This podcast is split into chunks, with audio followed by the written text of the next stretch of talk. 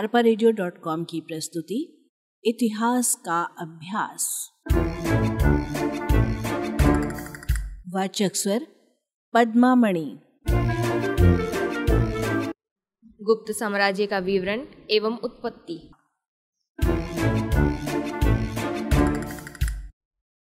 इतिहासकार doctor Smith के अनुसार भारतीय इतिहास के हिंदू युग में महान गुप्त सम्राटों का काल किसी भी अन्य काल की अपेक्षा अधिक सुंदर तथा संतोषजनक चित्र प्रस्तुत करता है।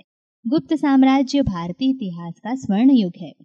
इस काल में देश ने सर्वांगीण उन्नति की।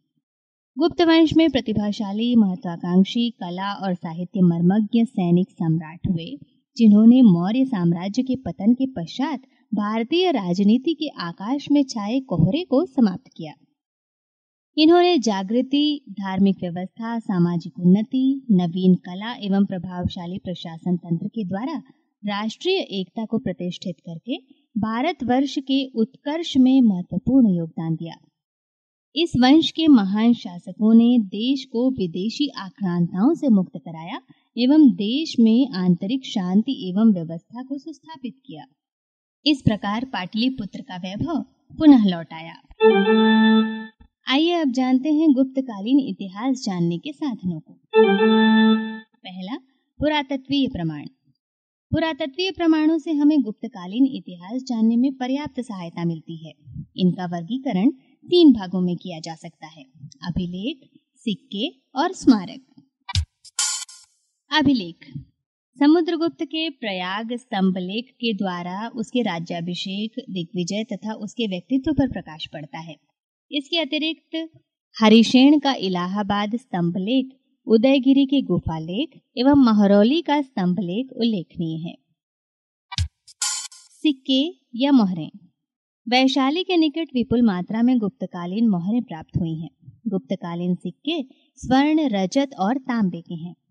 सिक्कों पर तिथियाँ एवं चित्र उत्कीर्ण मिलते हैं। समुद्रगुप्त के अश्वमेध यज्ञ की सूचना भी हमें सिक्कों के द्वारा ही मिलती है। स्मारक। गुप्त काल के अनेक मंदिर, स्तंभ, मूर्तियाँ एवं चैत्य गृह यानी गुफा मंदिर प्राप्त हुए। जिनमें प्रमुख देवगढ़ का मंदिर, भीतरी गाँव के मंदिर, तिगवा यानी जबलपुर का विष्णु मंदिर आदि हैं। अजंता गुफा, सांची, मथुरा एवं सारनाथ में प्राप्त मूर्तियों से इस युग की जानकारी प्राप्त होती है। अब दूसरा देखते हैं साहित्यिक प्रमाण। गुप्त काल के इतिहास पर प्रकाश डालने वाला दूसरा महत्वपूर्ण साधन है साहित्य, जिनमें आते हैं पुराण और अन्य रचनाएँ। पुराण। साहित्य के अंतर्गत पुराण इस काल के इतिहास की महत्वपूर्ण जानकारी प्रदान करते हैं। पुराणों की संख्या अठारह है। इनमें वायु पुराण, विष्णु पुराण और भगवान पुराण महत्वपूर्ण हैं। अन्य रचनाएँ। अन्य ग्रंथों में कालिदास रचित शकुंतला, कुमार संभव, मेघदूत एवं रघुवंश प्रमुख हैं। विशाखा दत्त का देवी चंद्रगुप्तम और मुद्रा राक्षस बाण भट्ट का हर्षचरित, प्रवर सेन का कौमुदी महोत्सव गुप्तकालीन इतिहास पर प्रकाश डालते हैं। तीसरा, विदेशी यात्रियों के विवरण। इस काल में चीनी विदेशी यात्री फाहियान पांचवी शताब्दी में भारत आया। उसने चंद्रगुप्त द्वितीय के शासनकाल का विवरण लिखा है।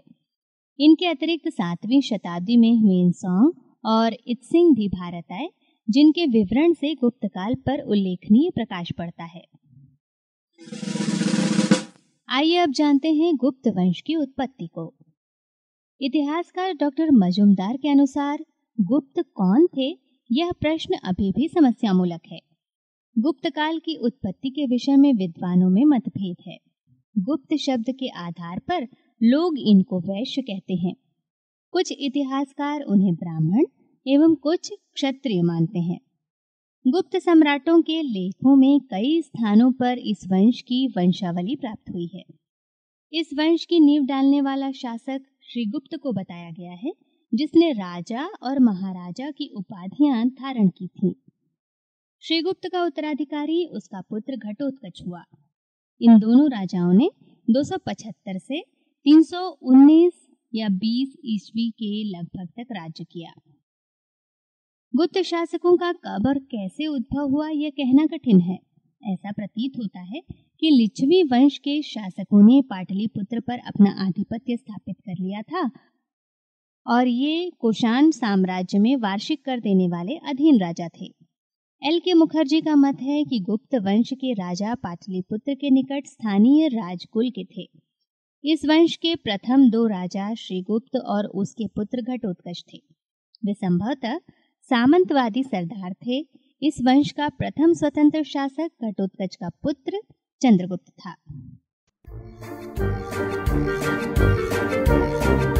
अरपा की प्रस्तुति, इतिहास का अभ्यास।